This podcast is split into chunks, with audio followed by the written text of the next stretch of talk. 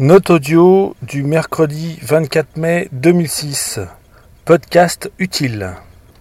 J'ai toujours pensé et je pense toujours que le phénomène du podcasting n'en est qu'à ses débuts. J'ai toujours pensé que derrière son aspect ludique, le principe du podcasting ou balado-diffusion pourrait avoir une utilité quelconque.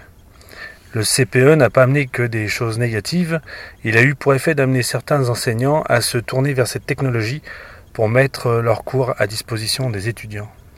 Pour illustrer mes dires, voici un article tiré de l'édition du 24 mai 2006 du journal du quotidien 20 minutes. Le podcast fait ses classes à Lyon 2, révisé en écoutant son baladeur. C'est ce qu'ont pu tester des étudiants de l'université Lyon 2 en examen cette semaine lors de leur bachotage. Une initiative originale ancrée dans un vaste projet de podcast pédagogique le principe, les étudiants téléchargent sur Internet les cours mis en ligne par leurs enseignants au format audio, voire vidéo depuis leur bureau virtuel.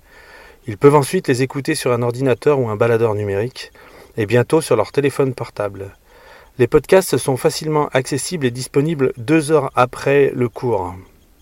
Ces documents sont plus fiables que des notes et les étudiants peuvent revenir à volonté sur certains points du cours pour les préciser, pour l'instant, un seul amphi est équipé pour permettre un enregistrement automatique et une vingtaine de baladeurs numériques avec des micros sont prêtés aux enseignants qui le souhaitent. L'objectif est que tous les amphis soient équipés à la rentrée. Certains enseignants craignent toutefois que ce système entraîne la désertion des salles de cours.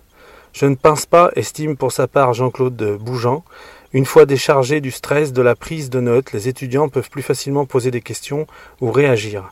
Cette interactivité rend au contraire les cours plus attractifs. Cet article a été écrit par Chloé Macrid.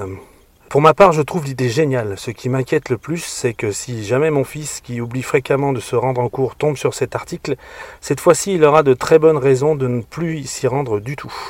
Clément, si tu as lu cet article, je t'ordonne d'en oublier son contenu sur le champ.